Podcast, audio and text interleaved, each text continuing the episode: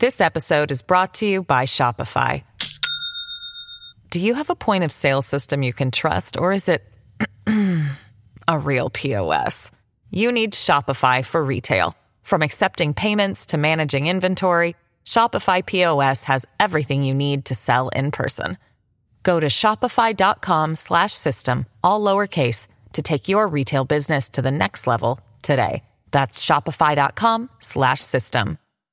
Hello, everybody. This is Marshall Poe. I'm the editor of the New Books Network. NBN listeners like to read books and buy them. So we thought we'd tell you that right now, our friends at Princeton University Press are having a remarkable site wide sale. You can get 50% off books, including ebooks and audiobooks, with the code 50, F I F T Y, at checkout until May 31. You can save some real money on Princeton University Press books. I encourage you to go there and check it out. Welcome to the New Books Network. Welcome back to New Books in East Asian Studies, a podcast on the New Books Network. My name is Sarah Bramao Ramos, and I am one of the hosts on the channel. And I just had the real pleasure of talking with Carl Gerth about his new book, Unending Capitalism How Consumerism Negated China's Communist Revolution. This came out in 2020 with the University of Cambridge Press. And before I tell you what this book is about and what it's arguing, I'm going to follow Carl's own suggestion for how to best approach this book. Um, and he talks about this as you'll hear in my conversation with him. So I'm going to jump straight to talking about what material this book looks at. This book looks at how luxury products, in particular wristwatches, bicycles, and sewing machines, became more commonplace and increasingly desirable in the Mao era and how owning these luxury products, and in particular the right brand of these luxury products, became markers of success. It covers the state creation of brands, the state promotion of certain products, most notably Soviet fashion, and the growth and development of both state advertising and state department stores, all in the Mao era. It also covers the wildly popular fad of Mao badges, highly desirable little items which were mass produced and worn to communicate identities and social standing, particularly during the Cultural Revolution. This book is filled with stories of people going to really remarkable lengths to get particular Mao badges, certain brands of wristwatch, um, and again, all of the examples, all of the stories, all of the people, everyone vying for bicycles and making sure that they're wearing the right fashions, they're all from the Mao era.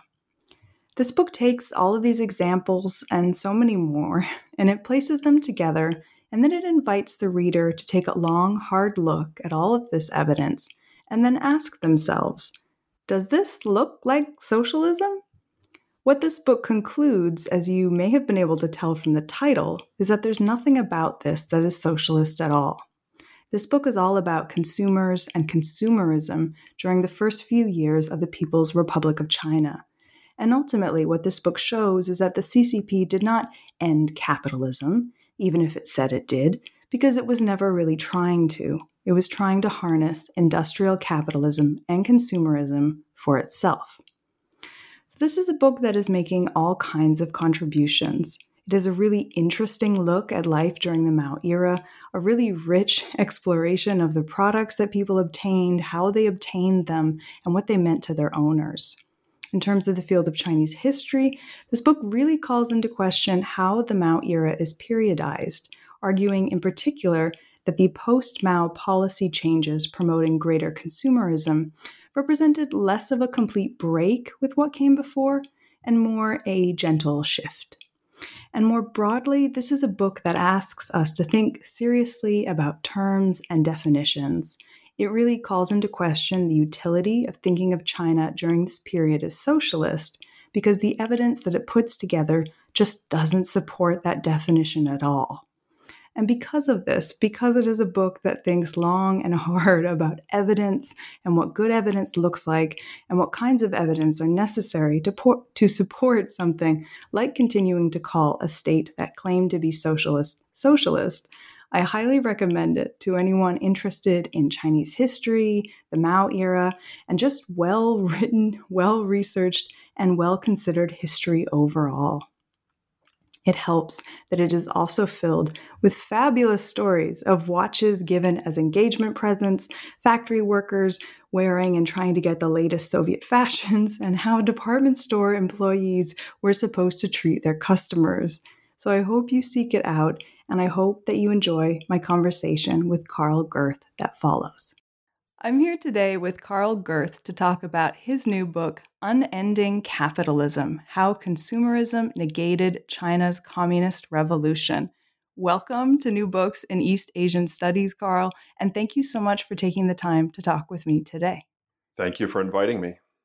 Of course. So, why don't we begin, as is tradition on the podcast, with your beginning? So, how did you come to work in the field of Chinese history and modern Chinese history in particular?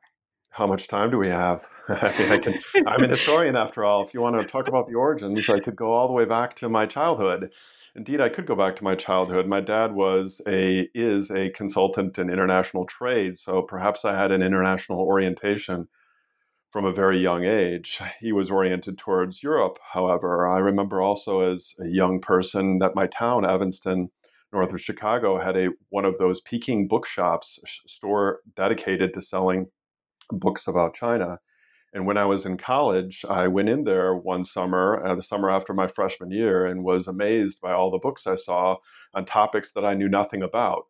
Each different section of the of the bookstore devoted to one or another aspect of China was on something completely foreign to me. So I bought a couple of books of Chinese philosophy, and that was the beginning of it. I started, you know, I went back to to uh, college for my sophomore year and dropped all the courses I had signed up for on the Soviet Union and proceeded to study everything about China, and then went abroad to China my junior year and just kind of kept studying China ever since.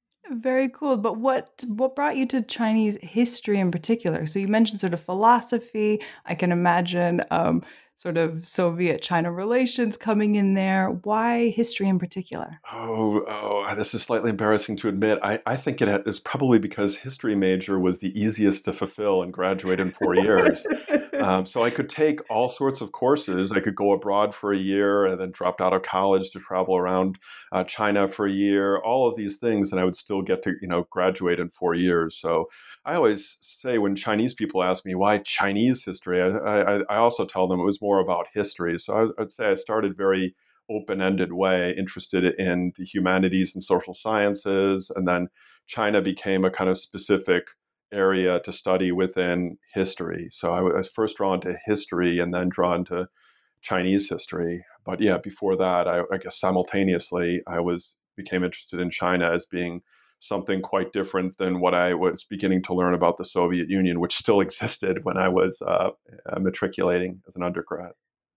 Very cool. I mean, I think that sounds like as a good a reason as any to study history, uh, a very practical reason to study history. Uh, so I think that is perfectly valid as an answer. Uh, so the book that we're going to be talking about today, Unending Capitalism, is actually your third book. And in terms of the time period that it covers, um, it fits, you know, rather nicely, very neatly uh, in between your first and second books. So your first book, China Made: Consumer Culture and the Creation of the Nation, uh, looked at the growth of nationalism and consumer culture in early 20th century China. Your second book, As China Goes, So Goes the World How Chinese Consumers Are Transforming Everything, looked at Chinese consumers in contemporary China. And this book kind of looks at the middle. Uh, it covers consumerism in the Mao era. So you go from, you know, right before 1949 through 1978, and you just just touch on the early 1980s. So could you talk a little bit about how you came to write your books in this way? Was this always your plan to write three books um, in this way? And how did having your other books really as sort of bookends to this project shape how you approached or thought of this book, Unending Capitalism? Mm, yeah, I um, I signed a contract a very, very long time ago to write a sweeping history of the rise of consumerism in China across the 20th century. Um, so that would include I was going to steal stuff from my first book, uh, and then I was going to just kind of work forward from 1949 to the present. Uh, but when I went set off to write this book, I decided that rather than the usual "let's start at the beginning," uh, I would start at the end, and I would do the contemporary stuff first, and try to pick out the issues that I saw going on in consumerism in contemporary China, and then maybe trail some of those issues uh, back in time. Well, typical historian's problem that as I was writing what was meant to be one chapter, the final chapter for this sweeping history, it grew and it grew and it grew, and then it grew so large that it quickly became a book itself. Um, I decided also that that book would be more accessible or interesting to a wider audience. So I wrote it in quite a different style from the monograph that I wrote in my first book to this third book as a kind of somewhere, something in between, meant to be more accessible, but not as easy to read as uh, the second book. So yeah, um, I always imagined in that sweeping history of the consumerism in the 20th century that the hardest part would be what I thought of as the mysterious middle. In fact, that was the working title uh, for my for this project for a long time, namely what happens to the advent of consumerism and capitalism that we see in the first third of the 20th century of China when a self-proclaimed socialist uh, state is set up after 1949 and uh, and then uh, uh, uh, and then how does whatever happens during that period lead to what happens what follows when uh, Mao dies in 1976 and Deng Xiaoping eventually comes to power and promotes the kind of stuff that seemingly had been suppressed or attacked uh, in the previous decades. Uh, so, right, I always knew this was going to be the hardest bit to do um, because it seemed counterintuitive, at least when I began doing this project 13 plus years ago, uh, three jobs ago or two jobs ago. Um, um, uh, that this was going to be the hard part of getting the material, conceptualizing the material, all of these things was going to be difficult. There wouldn't be much of a secondary literature to rely on.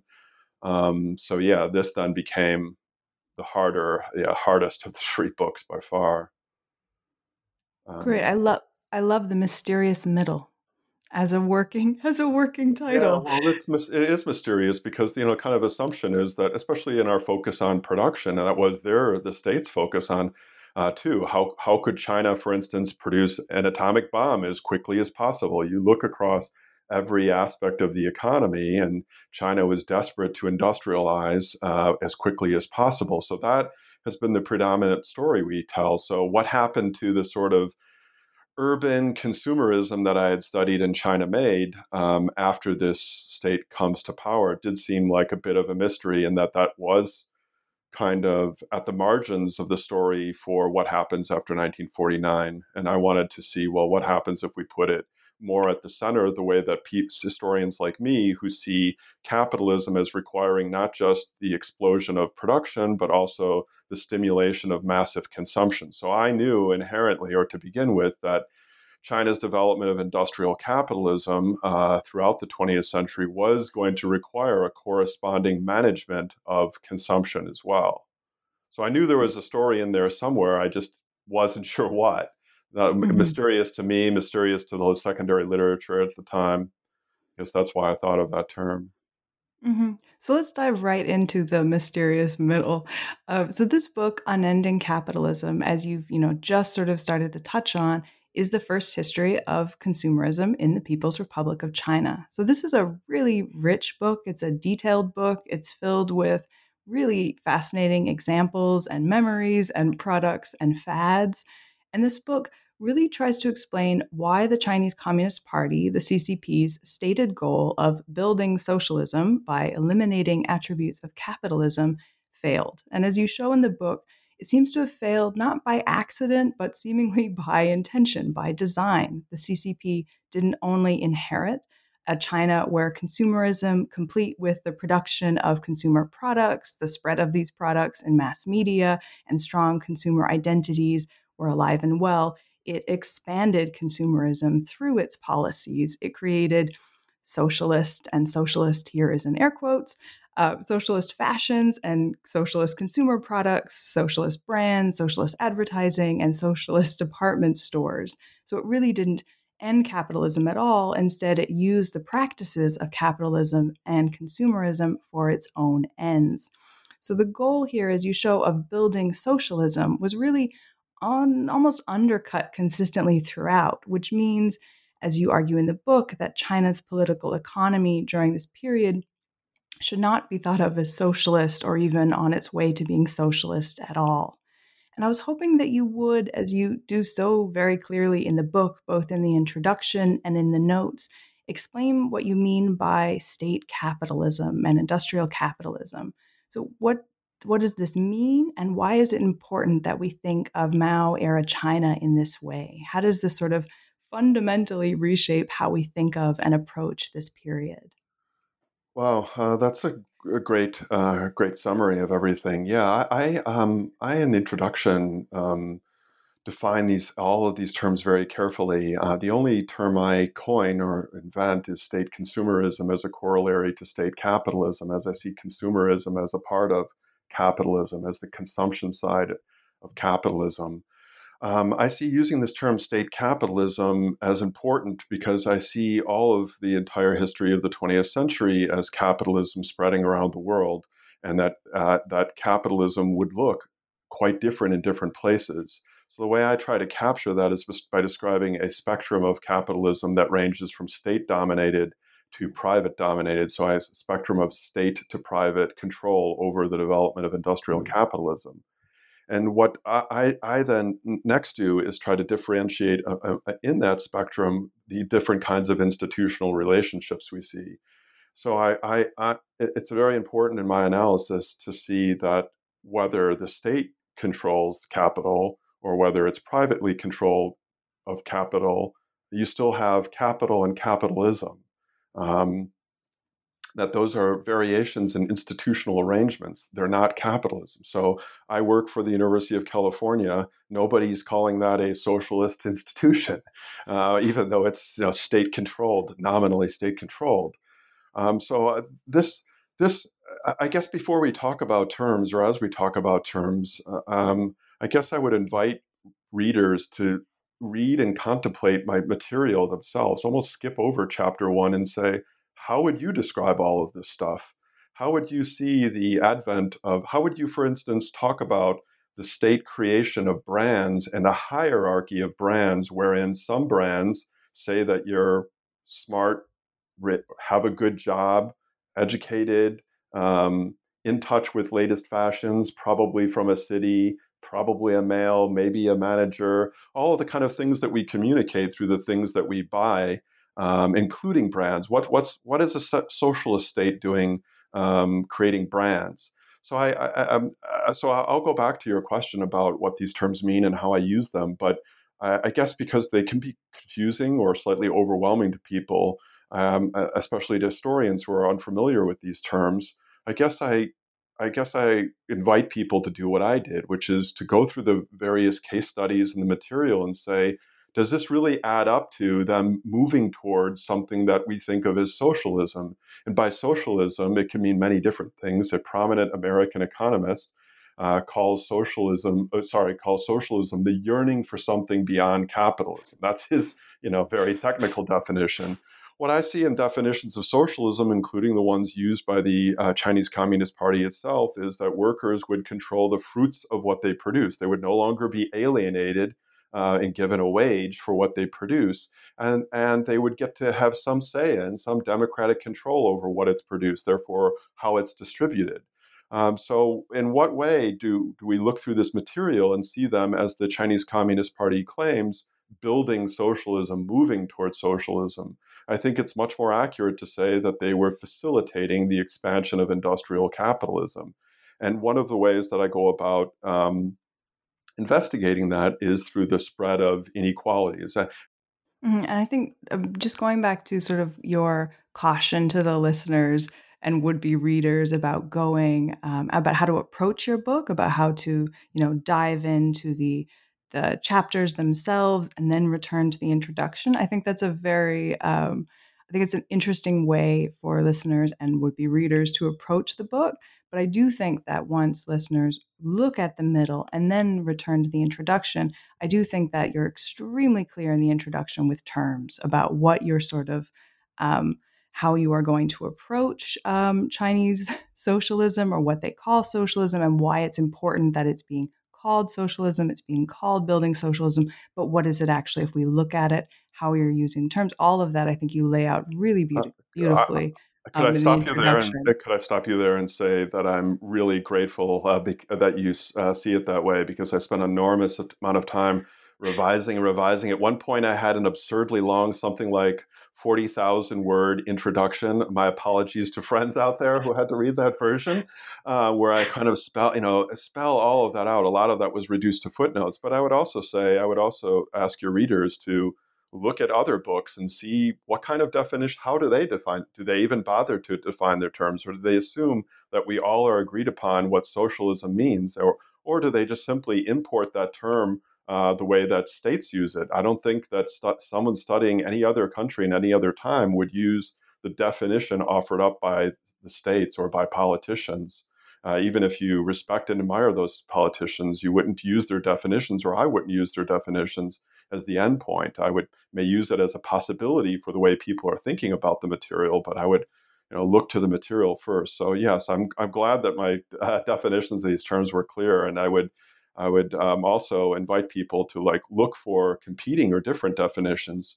When people bother at all to qualify what they mean by socialism, as I point out in the footnotes, they usually just say state socialism, which is a bit of an oxymoron, or they say actually existing socialism, or they kind of come up with these. It almost seems like a mirror image of what the communists are doing themselves, namely hiring hundreds, if not thousands, of people to endlessly come up with theoretical justifications for the contradictions and what is actually going on on the ground. So I told you, I, I, told, uh, uh, um, I would say that I, have experienced a tremendous amount of uh, relief in in abandoning what I felt was the obvious term for this. Originally, I wanted to call this all socialist consumerism, the way they ha- they themselves had called it socialist advertising or socialist this or socialist that. So somehow it would alleviate me of the need to kind of theoretically think about this material if I just slapped down the word socialist and that was the end of uh, any of end of my need to do anything. But you know, now that we're what decades away from the Cold War, it seems like we shouldn't unproblematically use Cold War terms, uh, terms left over from the Cold War, that those might have served the interests of both sides of the Cold War. Of calling that socialism, much like calling what Bernie Sanders is up to socialism, becomes something that then you can define and target, and um, when, when it could be defined as they were in China, defining it much more broadly than the narrow way that states would want to define it. Perfect. Thank you for that. So, holding on to sort of what you've really emphasized there as sort of a healthy skepticism towards terms and how states define them and how states deploy them, let's move into chapter one. And chapter one is sort of where you look, you start to look at things on the ground as it as it was. Um, and chapter one looks at consumerism. Um, it focuses on three luxury products, the three greats, as they were known, that were particularly important in China in the 1960s. And these are wristwatches, bicycles, and sewing machines. And this chapter sort of looks at how, through these products, capitalism and consumerism were expanded in the Mao era.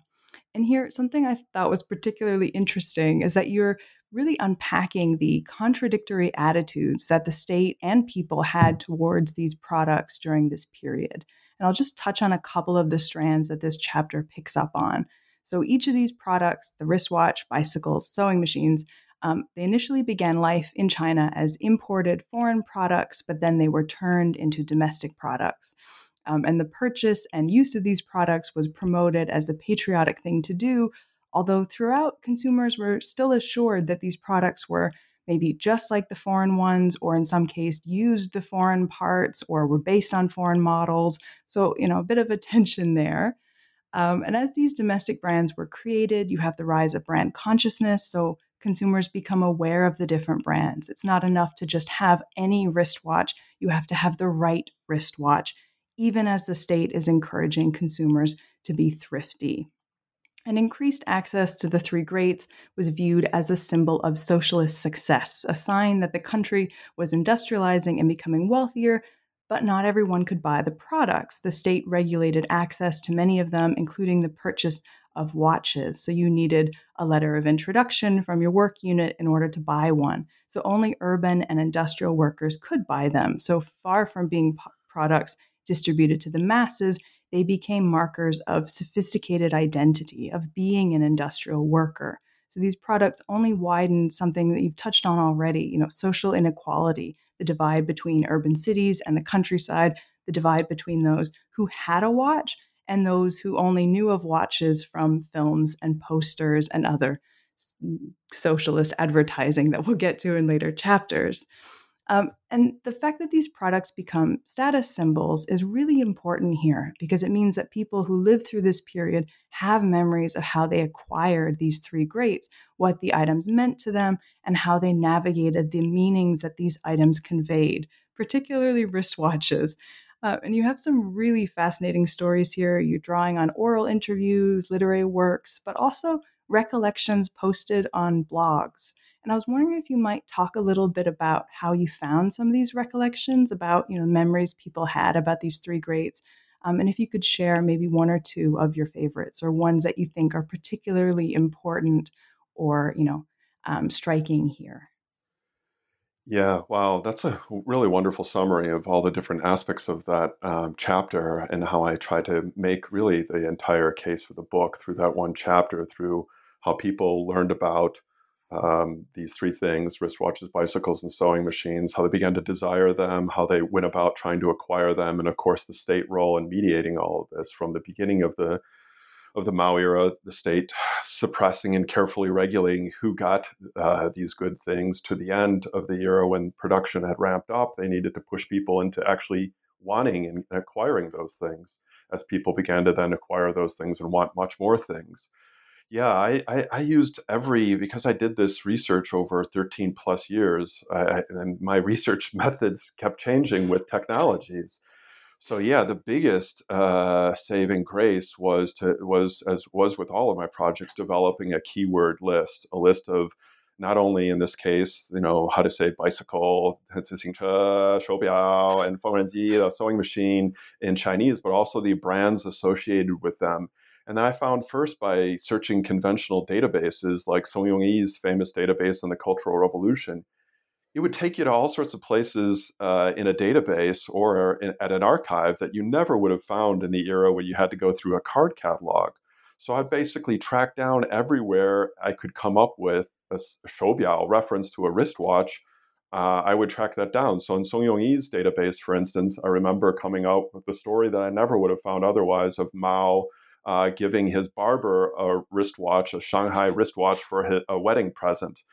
Uh, so I did a whole bunch of that and collected lots of stories, but I had this sort of sneaking suspicion or felt that in order to prove my case, I really needed to go beyond just um, state sources. I needed to get an idea of how people themselves were thinking about uh, these things, how they were learning to learning about these products, um, starting to desire them and why they were desiring them and the sort of social messages that they communicated through knowing how to ride a bike or having the latest brand of watch or um, looking for a wife who would come with the sewing machine machine.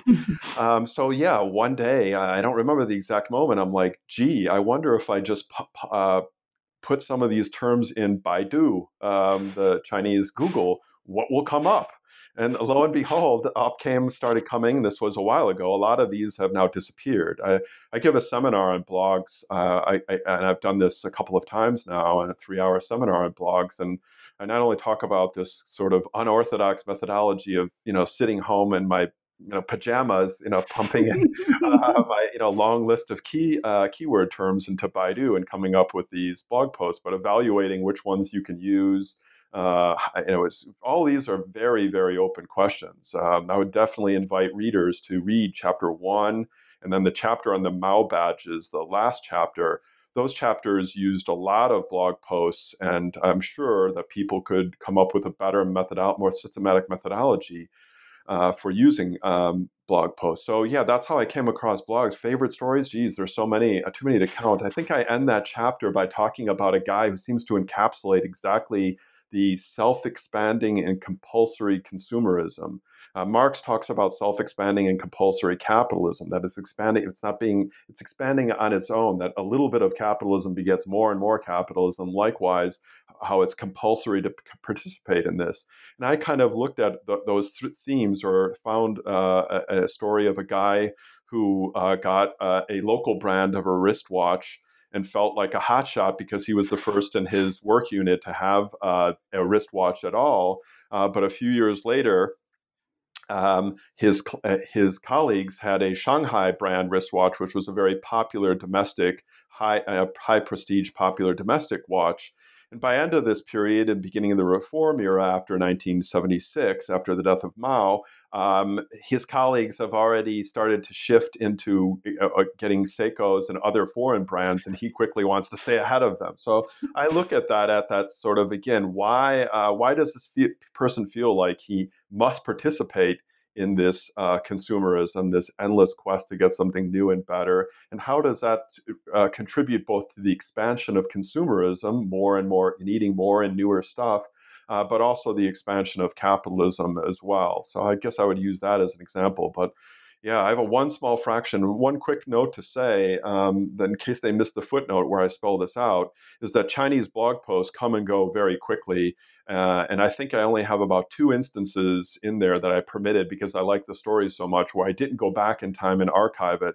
But now I use the Wayback Machine on the Internet Archive uh, so that all of those uh, all of those Chinese uh, blog posts are recorded. I mean, maybe this is the most important takeaway for listeners who work on research since say 1949. If you encounter something on the web, especially if it's in China, you know, download it to the Internet Archive, not just to your own personal archive, because we want this stuff to be freely available so that people can do as I did in that seminar, go and check the stories and see how I uh, how I'm using them to expand uh, to uh, as evidence for my interpretations.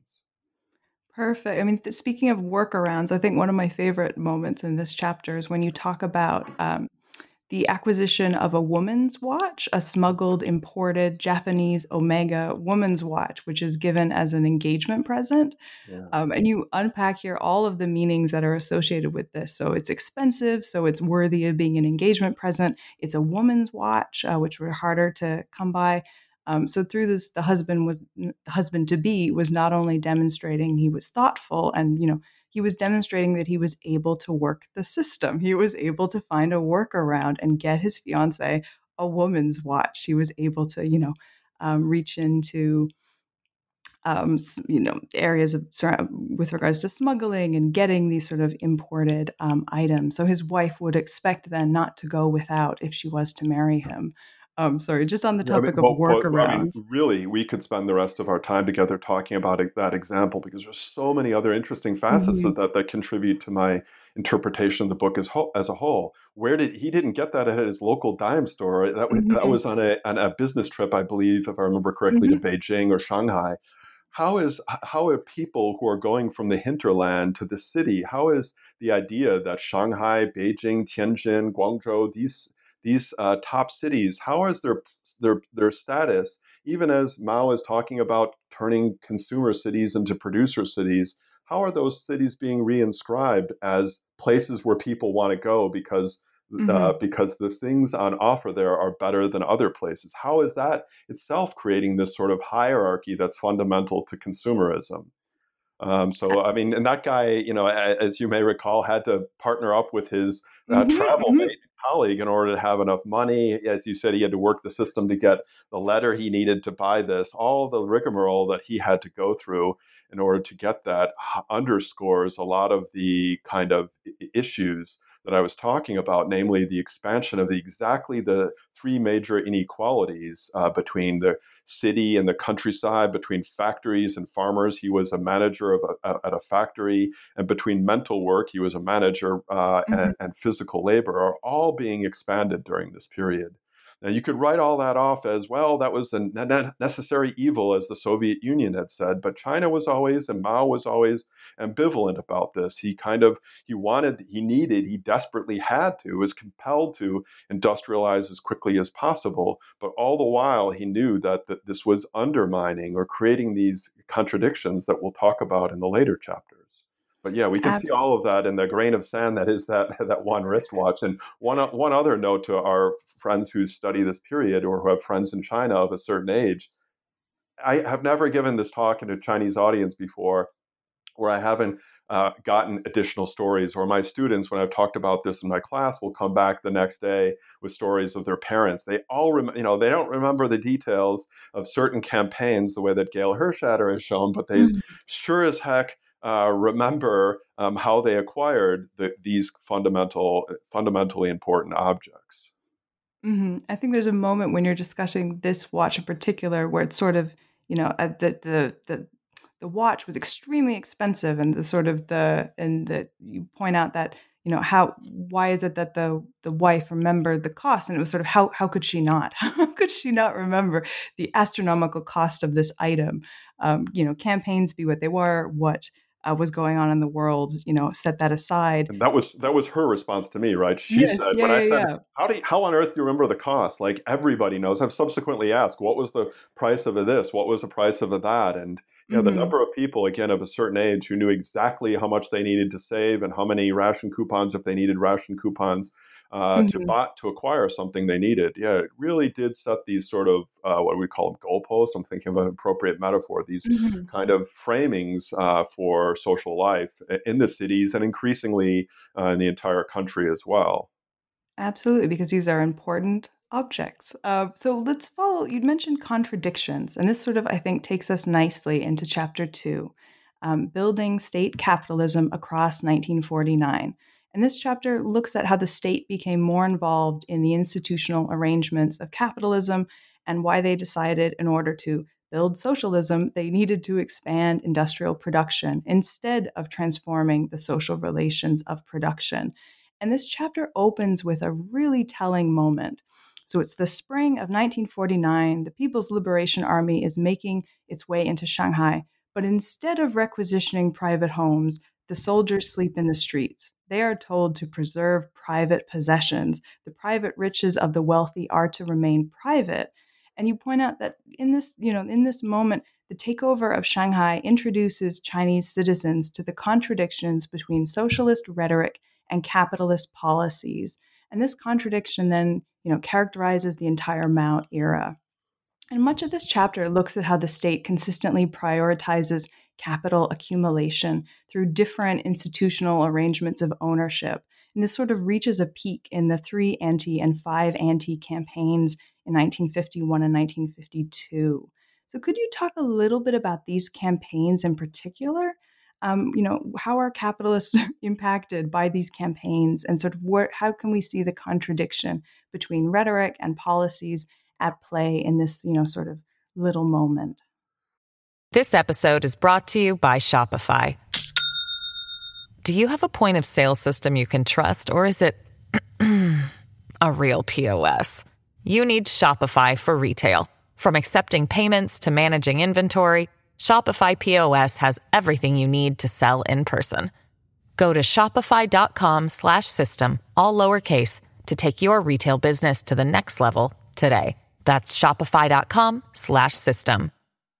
Yeah, so let me back up just a little bit to talk about mm-hmm. how I talk about this chapter as the shift in the institutional arrangements as you mentioned of capitalism. A shift in what? Toward what? Well, they clearly shift towards greater state control over capital uh, by by confiscating lots of it or confiscating it from the state, the national state, uh, as Bill Kirby has shown, that had done a lot of work of confis- uh, confiscating it um, for them. Uh, but also a shift in attitude o- over consumption of, state uh, interfering more directly in in what people are consuming and what they're wanting to consume uh, during this period. Um, I should point out also, because it's an important part of this chapter, that you know why is this? Are they just control freaks? You know, one I suppose one argument. Oh, uh, they just like to control every aspect of you know someone's lifestyle or what they're doing this. But I think it's really important always to remember what the anecdote that I wanted to start this chapter up, but couldn't figure out how to write it well enough, is uh, Mao's eldest son being incinerated by an American napalm bomb in uh, Korea.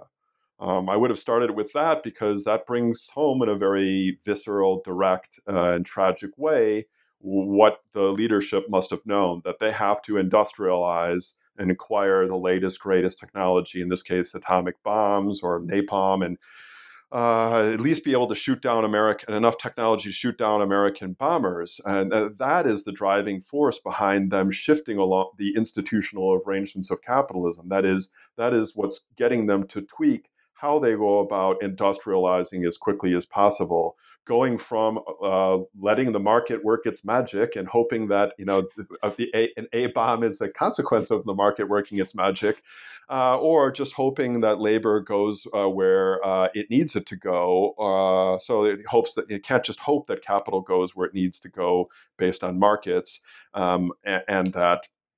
Uh, what is produced is is controlled by the state. So what we see then in this in the in the 1950s is this prioritization above all of rapid industrialization. Uh, and that means constantly figuring out how much control over private capital, um, over capital the state must have, um, and how much control over uh, allocation. Um, and also, sorry, uh, ownership and allocation, those two key institutional arrangements. So in the Sanfan Wufan, or the Three Five Antis campaign, um, the state um, wants to have it both ways. They want, they need uh, the ca- urban capitalist class to continue running these factories. It doesn't have the personnel to do that, uh, but it needs the resources um, of those people. Uh, so it uh, during this uh, campaign, it vilifies um, them for their lifestyle. So it begins to crack down. It begins to create this idea that's important uh, to the Chinese Communist Party and therefore to me and how they go about convincing people what socialism is supposed to represent. As you noted at the end of your comments, the Jianku Pusu, or the uh, work hard uh, and live mm-hmm. frugally. Um, that is, you know, contribute more of your free labor to the state and don't ask much in return. I mean, again, that's not exactly what I would consider worker control over the fruits of their labor and its reallocation. Uh, that kind of line and the ethos behind uh, that is, as I see, the kind of um, ethos that permeates um, the Mao era during this time. So the Sanfan Wufan campaign, and then this one campaign is contextualized in, in that way um, as the state's desperate need to um, acquire capital uh, quickly in order to fund uh, the ongoing uh, Korean War, as well as begin to signal that um, it, it's not a, that this initial contradiction that they introduced, namely uh, allowing capitalists to uh, keep control over their um, their factories, their capital, isn't going to continue forever. Mm-hmm. I think so much of this chapter is sort of a, a gradual, gradual creep of getting even more private capital under state control. We sort of see this, it's almost like a wave, this the way that this the narrative of this chapter is you sort of see the gradual again everything coming under greater state control um, increasing increasing reaching a crescendo at this in this campaign and then sort of um, the chapter ends so it's a it's a very sort of nice neat narrative arc in that sense well it's interesting that you point that out um, because of course critics of communism during the Cold War would say, aha, but it was always part of communism. Uh, that you know uh, that this sort of control over all aspects of life is defining feature of uh, of communism, and I'm not really interested in what the defining features of communism are. I'm interested in the motivation for why they make these institutional adjustments. And for me, the institutional adjustments have a lot more to do with contingency of that they're fighting a war and need to make these kind of adjustments. Much like by the end of the period that I look at, as you noted in the uh, in the afterword for the book, uh, when China begins to have a uh, uh, have the problem that all cap industrializing countries have happen when they uh, have when they have too much stuff. That suddenly you have to go from uh, suppressing uh, consumption, you have to go to promoting consumption. That isn't suddenly because they've abandoned uh, communism, in, in, my view. Uh, it's because they've th- their capitalism has run into constraints. It, it's under crisis and needs to make new uh, new um, institutional arrangements in order to facilitate its further expansion. That's quite a bit different way of looking at this period uh, than through that kind of Cold War lens that I think still remains pretty popular. Mm-hmm. So sticking with you mentioned there, you know, changing institutional frameworks. Um, sticking with that, we move then into the middle of the book in chapters three, four, and five, and these chapters um, all look at how the CCP is expanding consumerism. So I thought we could sort of look at them together, even though each of these chapters, I'm going to probably continue saying this, but each of these chapters is really, really cool. And there's a lot going on in all of them. Um, so, chapter three Soviet influences on state consumerism looks at how the PRC promotes all things Soviet. So, not only is it promoting Soviet political ideology, which includes the Soviet tolerance for consumerism, it's also promoting Soviet styles. And here you're focusing on the popularity of Soviet clothing in particular. Um, and my favorite moment of this chapter is the example of a particularly fashionable female worker who was named in 1953 as the national model worker in the textile industry. And what sets this worker apart is the way she's dressed. So she wears a one piece style of dress made out of Soviet floral cloth. So it's a cloth with a really large floral pattern on it. And here you sort of look at how her fashion choices were both celebrated because by wearing this clothing, you know, she's demonstrating how much she's enjoying her socialist life and how vibrant socialist life can be. And then it's questioned because it could also be and was increasingly interpreted as bourgeois behavior, especially when China breaks with the Soviet Union politically. So by the end of the 1950s, Soviet style is fading, and it's no longer politically correct to wear a Soviet style floral dress. Chapter four, then, State Consumerism in Advertising, Posters, and Films, looks at how the state is trying to expand control over consumerism through advertising, uh, posters, and films. So we hear the state, we see the state here walking a very fine line. It's attempting to sort of paint material desires as bourgeois, yet still celebrating social consumption. And you know, I said it's a very fine line. They don't always succeed in pulling this off. Uh, this chapter is really full of very, very fascinating details. So, to touch on a few, you show how advertising does and does not change. So, you have some great images of pre and post 1949 advertising. And you talk about how you know the products might remain the same, but the messaging is altered, or maybe Chairman Mao's image is brought in to try to make it seem more socialist. You also talk about posters. So you point to how the state is drawing on advertising techniques to sell an idealized uh, vision of socialism.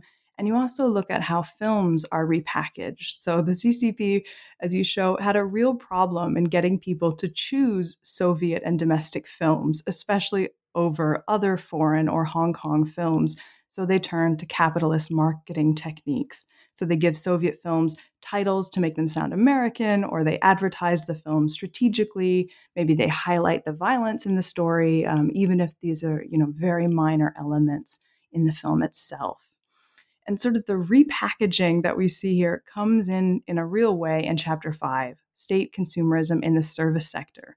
And this is where you look at socialist commerce, socialist department stores, and socialist window displays all of which were a part of the, you know, apparently transformed shopping experience in post 1949 China.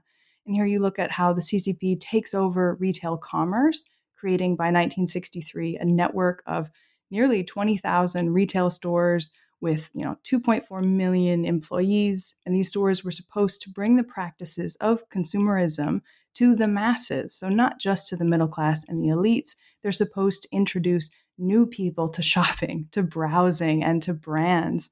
And you talk here about state approved guidance for window displays, which, unlike um, capitalist displays, these displays were not supposed to cheat consumers into buying products. They were supposed to promote frugal living. And so, all the while that this is going on, the state is relying to an even greater extent on um, the extraction of people's labor. So, shop workers were expected to do a great deal of unpaid work while they delivered socialist commerce with their socialist smiles. And while the state, uh, something you touch on here is that while the state is trying to rebrand shops, they're also trying to rebrand queuing. So lining up. And this seems like a really relevant example for our present moment.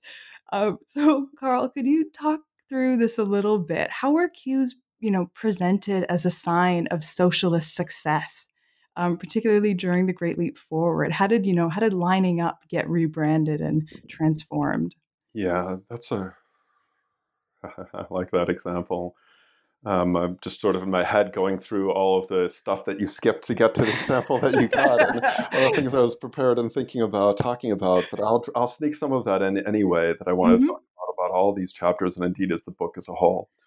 One kind of critical reading that I got from early readers, friends, uh, was that oh, this is a kind of thirty thousand foot view of what's going on in China or the economy but the lived experience was one of which people people i don't know what people they're referring to felt that they were building socialism. That was the defining uh, imaginary experience subjectivity whatever you want to call it. And what i've what i've tried to do here is almost well, in every chapter in lots of different ways say no there were doubts at all levels, whether it was Mao wondering about the, the wisdom of following the Soviet path and that, that that wouldn't, in fact, lead to the negation of the revolution, um, or it was individuals like, gee, why am I in a queue? Or in that chapter, I talk about the socialist uh, smile and what uh, and the mm-hmm. theory that um, that shopping under socialism was going to be better because you wouldn't be cheated by merchants who are going to or, or have to uh, rely on your haggling skills, another uh, practice that they deemed feudal and bourgeois and tried to stamp out. Uh, so queues likewise were had the possibility of introducing doubts.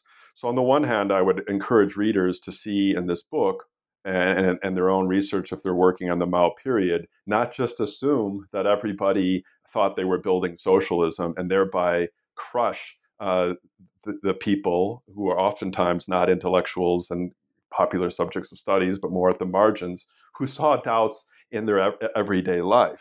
So, one, I'll talk about those doubts, but two, I'd also say uh, in, in my response to you that none of the stuff that I'm talking about, these doubts, is going to come to a surprise to any of the bureaucrats running the country at that time. In other words, they were constantly looking for fig leaves to cover up the contradiction between what they claimed they were doing, building socialism, and what was actually going on on the ground. So queues were an example, I guess, and the, what you were requesting was an example of a fig leaf, a covering up of the contradiction. In this case, they claimed that uh, they that queues were actually a sign of the success um, because now uh, people had much more money to spend, so they were going out to buy buy things.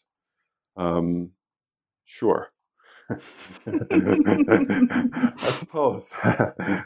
Uh, what can I say? I'm pretty skeptical of you know of state uh, framing of just about anything, um, including this specific case of uh, how you go about explaining uh, that you have queues and at least there would be supply and you know that more people had money and therefore more people were accessing stuff there's all different and, and uh, so uh, again for propaganda or for fig leaf to be uh, effective it has to have some kind of merit to it um, and uh, undoubtedly, some of that is true that you create a much greater distribution network. As you said, you do the work of capitalism, of creating the infrastructure of capitalism with those 20,000 stores.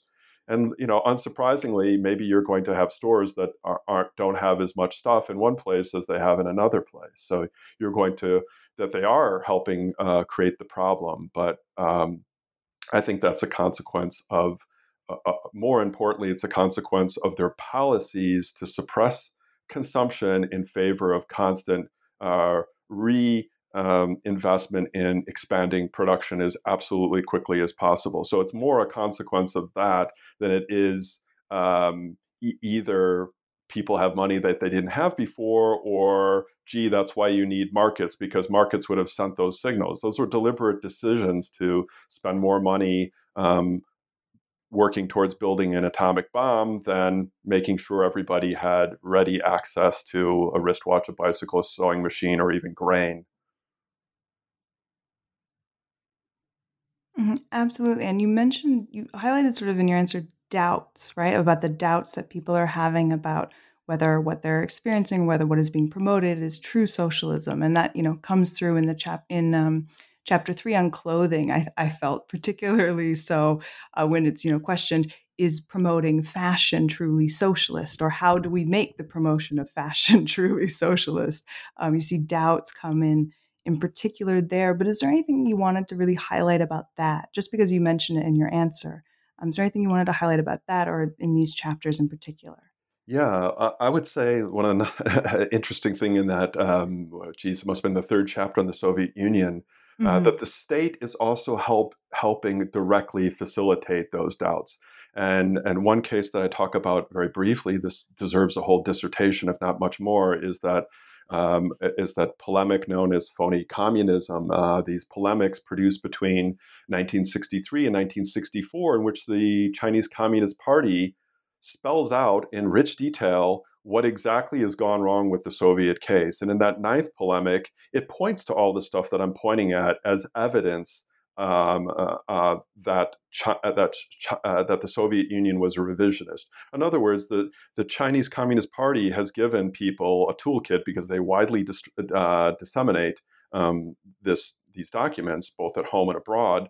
Uh, given them a toolkit for saying, well, gee, I'm told we're supposed to be aiming for this, and if we end up like that, namely the Soviet Union, we're revisionist or we're on our way to restoring capitalism. They can see that stuff going on all around them uh, they can see all that stuff going on around them so much so that this you know leads in the direction of the socialist education movement and eventually the, the cultural revolution a last ditch effort to try to um, bridge these contradictions perfect so, so yeah with- fashion yeah fashion i mean uh, just because again once just because you put the word socialist in front of it i mean who gets access to the stuff that's fashionably socialist who gets to wear a cadre suit um, you know who can afford that kind of stuff or even the bulaji the uh, one piece dress that becomes mm-hmm. uh, popular uh, thanks to the Russian uh, Soviet need to export its surplus cotton.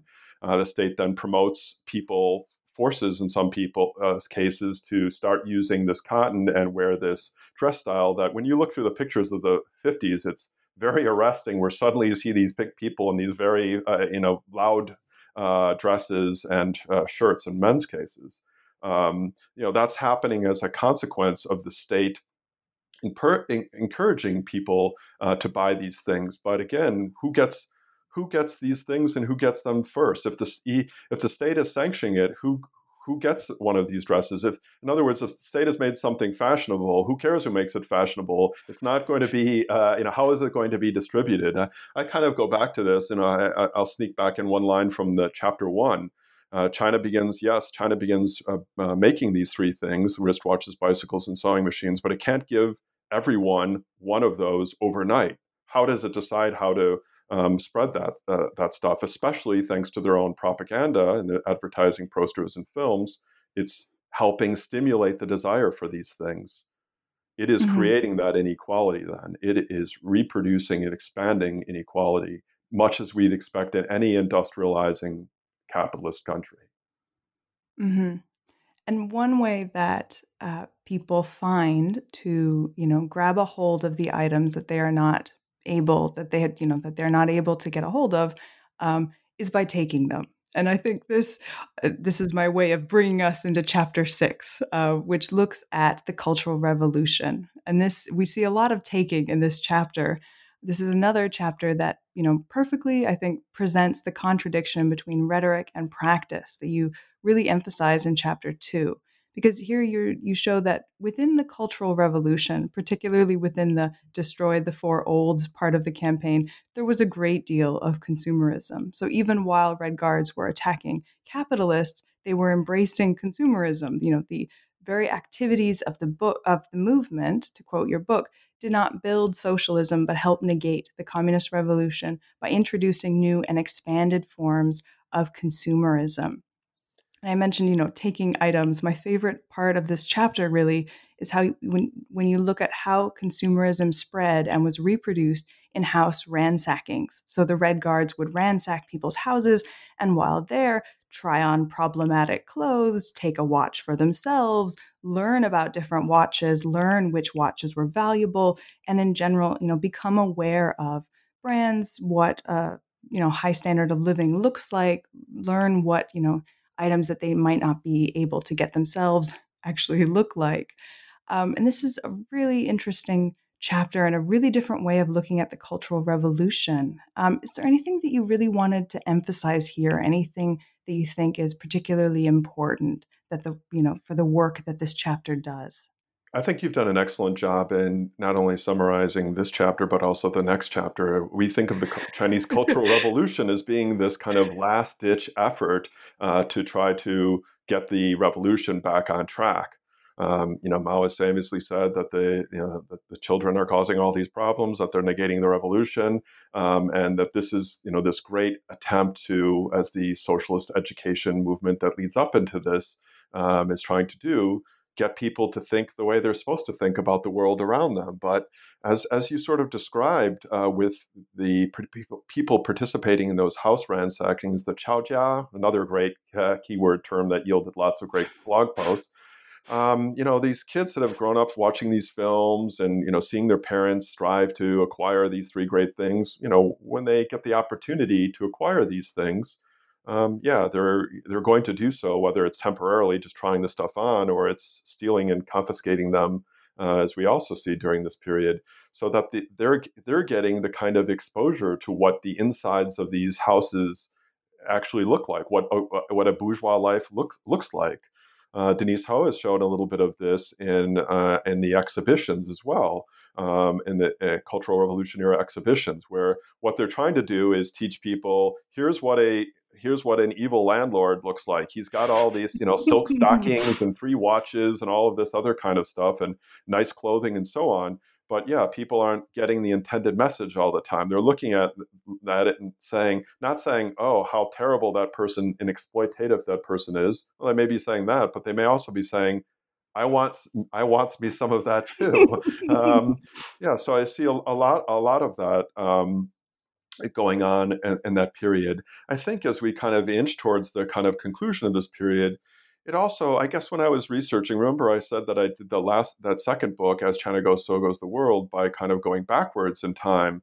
And it, all, it always pr- uh, troubled me the idea that there was this sort of overnight transition from a socialist China to a capitalist China, from a consumer oriented China uh, to a you know, at a Spartan uh, or whatever we imagine the Mao era to be like. So I guess I, I don't I don't want to say I found what I was looking for, but I do want to say that I, I didn't expect that they somehow magically transformed from one subjectivity to another overnight.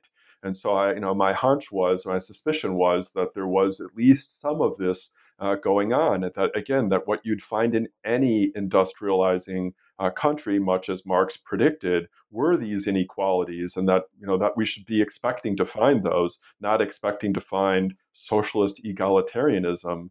Um, maybe you know certainly there was uh, plenty of that, and certainly some people would have experienced the era and have nostalgia for the era for exactly that reason. But yeah, what I try to show in those two chapters is that they're simultaneously negating, undoing, doing the exact opposite of what they claim they're doing. Absolutely. And I think, you, you know, talking about doing the exact opposite, I think that's what is so.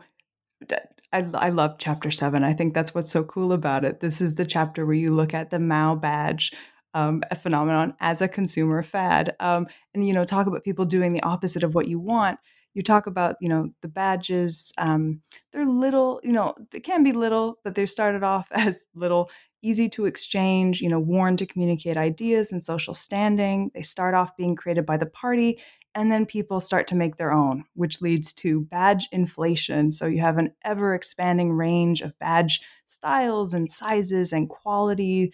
Um, you know people travel to go and get the badges to exchange the badges. They become commodities in and of in and of themselves. People trade things for them, um, and you know the fad that you describe here is so intimately familiar. Right. This is this sort of uh, this is a very common phenomenon. You know, regardless of whether we're talking about tradable cards or tradable stuffed animals. I'm dating myself very specifically here, um, but you know, this is very, very, very familiar phenomenon Nam, that you're describing. Um, and I'm actually curious about how you came to decide to write a chapter entirely on badges. Um, and I was actually wondering if you could say just a little bit about some of the badges that I believe you have, because I understand mm-hmm. from the acknowledgments that you have a couple yourself. Um, yeah, great summary. And um, yeah, I really wish I had uh, gotten you to proofread or write the blurb for the book or something like that because you do such a great job uh, job doing this and it's not easy again i've written three books so i've talked with lots of people over the years and yeah it's really remarkable how much you capture Uh, and then you lead me to a very specific question, and I want to go back and answer one of the other things you mentioned. Um, so, yeah, why did I think to write a chapter on badges? Um, well, first, I'd just back up a little bit to talk about how I was mm-hmm. thinking about the material in the first place and how I kind of led to the conclusion that I was leading. I talk about this in a brief way in the introduction, so I hope people pick up on it. Uh, that at first, this was an accumulation of inconsistencies or contradictions. It's like, well, gee, this seems to be having the opposite effect. Well, gee, this seems to be having the opposite effect. And the, the way that I put this in the introduction is how many exceptions before something's not exceptional? How many exceptions before it's actually a part of the system you're creating? And what is exceptional is the rhetoric produced by the Chinese Communist Party to explain away what is actually an entirely predictable outcome of any industrial any industrializing country, especially one that has to industrialize at all costs overnight. So I, I decided to write on the Mao butt badge phenomenon because that seemed like the most, and the Cultural Revolution itself seemed like the best evidence against what I was talking about. Um, so I, in fact, at one point in the writing process, I wanted to make this chapter one. In other words, I, I couldn't figure out how to write it this way without having to repeat many times the whole political, you know, economic, so on history of China. Uh, but originally, I wanted to foreground it and say, like, if you don't agree with me here, you might not agree with me in the following chapters or something like that. Um, so yeah, I, I I think I went about.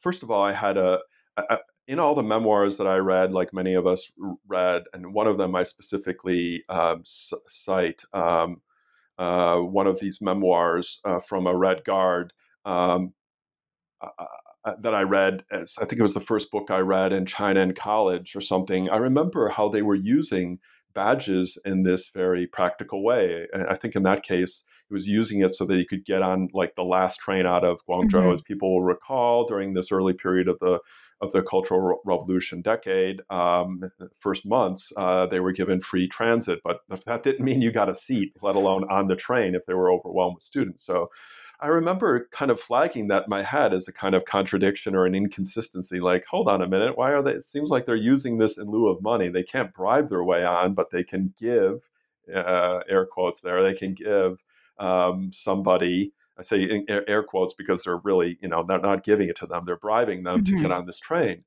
So I flagged that, you know, and, and I think all, over the years of reading these memoirs, I've always paid attention to those different examples of how people seem to be using badges uh, for something else.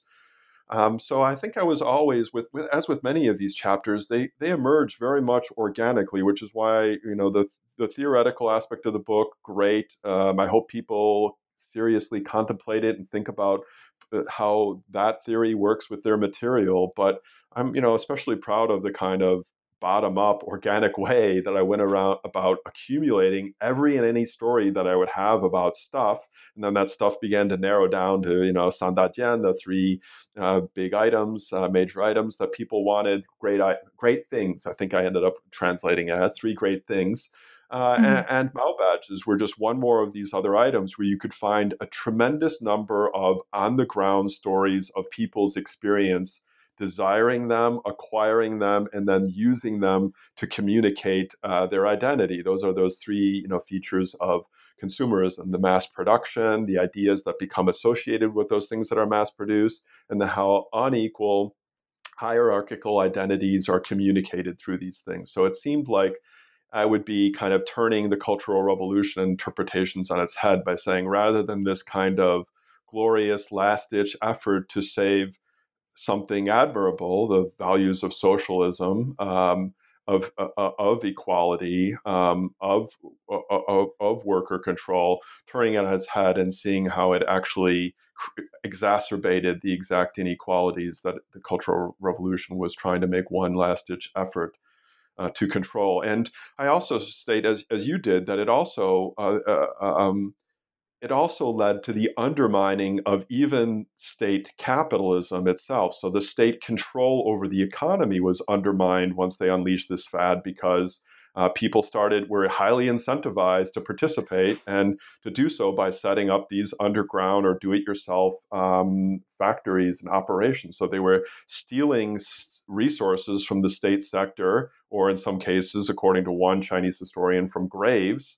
Metal from graves, gold from the teeth of dead people, in order to make um, make these uh, badges. So they were negating their own, you know, the own idea of the economy that they wanted to create. A state-dominated form of capitalism was being negated by this fad, which then, you know, culminates with them pushing very quickly away in the second half of the Cultural Revolution decade. The economy in the second half looks quite different than the economy in the first half as it becomes increasingly uh, decentralized.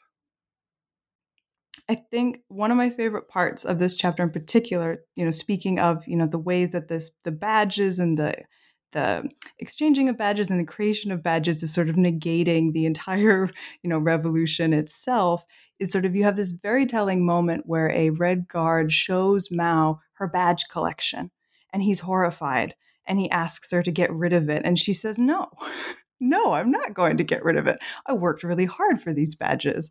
Uh, which I think is one of my favorite moments of sort of, you know, the something that has come up before, you know, the concern that the state has, the doubts that the state has about what is going on and whether this is, you know, going in the direction that they want. Um, but with that, is there anything else you wanted to mention about, you know, sort of the negation of the revolution that comes through in these badges in particular? Well, really, um, you can go program by program, initiative by initiative, and see how they backfire or negate or do the opposite of what they're intended to do. So, a pretty good, uh, famous program for this year is the Dachuanlian, the Great Exchange Program, um, or as I call it, the Great Badge Exchange Program, uh, where these um, students are encouraged uh, to go spread word of the revolution um, across the country. So, 12 million teenagers and sometimes their teachers are allowed to travel around the country uh, for free on public transport um, and exchange revolutionary experiences with one another. I'm sure some of that happens. And, and again, on these blog post records, you can see a kind of what happens when they get to Shanghai maybe early on they'll first go to one of the leading universities there and read the dazibao the big character posters, to see how the political winds are changing.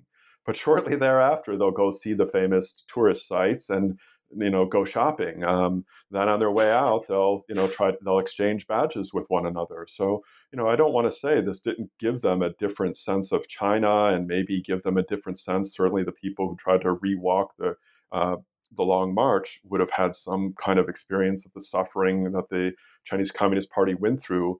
But you know, it was simultaneously doing this other thing as well. And I don't think that we should only talk about the one without talking about the other, especially if we want to integrate the mysterious middle into the entire history of the 20th century. Absolutely. And you you know, as you just said, you know, it may have been doing all of the things that the party wanted it to, but people were also getting souvenirs. I'll, I'll, you know, while they were, uh, you know, opening their minds. Um, and I'm, as you point out, with if you read, I guess if you read the blogs, you see which people remembered. Um, and they probably possibly remembered the badge exchange a little bit more, or that left a little bit more of an impression than you know the opening up of their minds. Um, and you just ended there, though, talking about you know viewing the period as a whole and dealing with the mysterious middle. And I think this very neatly takes us to the afterword. And this part of the book really hammers home the core of your argument. Um, you know, that the self expanding and compulsory consumerism shaping the Mao era is one negating not capitalism, but rather the goals of the communist revolution. That despite the promises to build socialism, the CCP continued to build capitalism, exacerbating social inequalities. And you make a point here that the example of China should really be used to render the history of capitalism and consumerism truly global. And I know that these are, you know, the big themes of the book, and these are, you know, big arguments and themes of the book. And we touched on these a little at the beginning of our conversation, and I think throughout. But to sort of round this off, I wonder if you could build on this a little in particular what would it mean to think of the Mao era as part of an integrated world history in this way, both for world history and the history of the Mao era itself? I think the simplest and clearest way to put it is none of this stuff going on in China was happening in a, on a separate planet. Uh, it was happening in direct response to what the already industrialized capitalist countries were doing both to each other and doing to China. So China was being compelled along along this sort of road. Um, and this sort of road to a, accumulating capital and accumulating capital in the form of things, and especially things called technology, um, with the atomic bomb being the kind of marquee thing they needed to acquire. Um, so that means uh, that a, a, couple of different things. First of all, because they're a latecomer, as Gerschenkron called countries like this, um, they're going to their form of capitalism is going to look quite different. In all latecomer examples, you see a massive involvement of the state. And not just again letting the market work its magic and hoping one day an atomic bomb is the con- uh, the product of that market working its magic, but they have to have that and they have to accumulate capital and they have to accumulate technology and build build as quickly as as possible. So starting from that from that starting point, we have I, I think we should see everything that's going on in China is interconnected with global capitalism. So to be sure, there are all sorts of parts of what we see in China during this period, right down to the present, and, and indeed in the United States, where I'm sitting now, in which, gee, that doesn't look like it's what I would call capitalism. Most ex- prominent or perhaps best studied example of this is care work all of that care work, all of the social reproduction, namely the creation of workers to create capital, happens outside of capital. Uh, so capitalism always requires cheap or free inputs from somewhere else. Uh, in this case, the work oftentimes of women uh, creating people to create capital. We could also point to the environment. Uh, capital needs uh, capitalism needs, you know, environmental uh, externalities, quote unquote, as they're called by economists, in, in order to function. Likewise, capitalism needs uh, space, as David Harvey would, would, talk about this. Um, so capitalism needs these places that are uh, are underdeveloped or are developing in a certain way for it to serve the metropole. In this case, um, countries like the United States. So I, I, there, uh, there are going to be people who read this who focus on one or another part of the elephant, uh, rural China or something, and say, gee, this looks much more like feudalism uh, here, or gee, there aren't very many commodities here. People would have no idea what the Sandajian were. And I would say that the bigger picture in which that's operating, the reason why those people are being in the countryside are being uh, squeezed to the point of starvation and tens of millions of deaths is that they need to be that their uh, that their surplus needs to be uh, taken uh, by the state in order to accelerate the state-led uh, capitalism. So I guess the story going both outward from China but down into places that don't look much like capitalism is to say that my version of capitalism, a global version of capitalism, will always and necessarily include uh, parts of the world uh, and parts of a country that look nothing like uh, capitalism. That, as one, or as, as some scholars have called it, the sort of primitive or original accumulation, the original capital acquired, isn't a one-off experience like enclosure movement in the UK, but in things that that I've mentioned, like care work or the environment or spatial um, development, is, is ongoing. Perfect. And I think what you've just said there really, you know, goes back to something that you began with in the beginning, which is a healthy skepticism about you know the terms that are used and the terms that a state chooses to use for itself. Um, I think it's just a, a, a perfect way of ending. Um, I think this you know this conversation about your book. I think that that sort of to my mind at least, sort of ties um, a really neat bow in it. So thank you for that. Um, and so now that we've come to the end of your book um, and the end of our conversation, what, you know, now that you're finished with this three part series of books on um, consumerism in China, what are you working on next? What is inspiring you now? Well, I have, uh, first of all, before I forget, thank you so much for a wonderful interview. Like I said, uh, it's just amazing how well you summarize different parts of this. I, I, I, need a transcript for this. I'm going to put it up on my website so that people that want the Cliff Notes version of the book can just read your, your opening comments for the different questions. Um, so, yeah, what I'm working on next, I have a kind of professional answer than I have a more honest answer. The professional answer is something to do with the 80s. On my website, you can download an article that I wrote about the uh, early 1980s, uh, in collecting stories about Hu, that is, private businesses, I noticed that there uh, that oftentimes when a family was diversifying its own portfolio, they would send a, a, a, a, female member of their next generation off to set up the business because that female member uh, in setting up a getihu would take herself out of the line for getting a state job. So they would uh, spread their risk out by keeping their son in line for a state job if they had more than one child and tossing their uh, daughter uh, into um, into experiencing um, uh, building a own business from the ground up. So I'm interested in all aspects, and I'm just collecting massive numbers of stories about uh, getihu. And so I'm thinking about looking at um, how this first wave in the shift towards private control uh, over capital, the shift in these institutional arrangements away from state capitalism towards uh, much greater private control over capitalism that we saw in the 1980s occurred. But the kind of more honest answer is, you know, I've, judging from how long these books take me and how much of my, you know, sanity they take, um, I, I want to think long and hard and not just do what's in front of me. So I'm, you know, accumulating um, materials for a project on the 1980s in Hu and have given talk and published that article that I mentioned. Uh, but I'm also simultaneously just kind of reading different kinds of stuff, uh, very uh, uh, uh different kinds of stuff, uh, to see what might be a swan song or a, you know possibly a last project. If this is, if I only have one more book in my uh, uh, in me, then I, I, want it to be something that I feel equally excited about. What excited me most about this project was I felt that it was very much a contemporary project as well.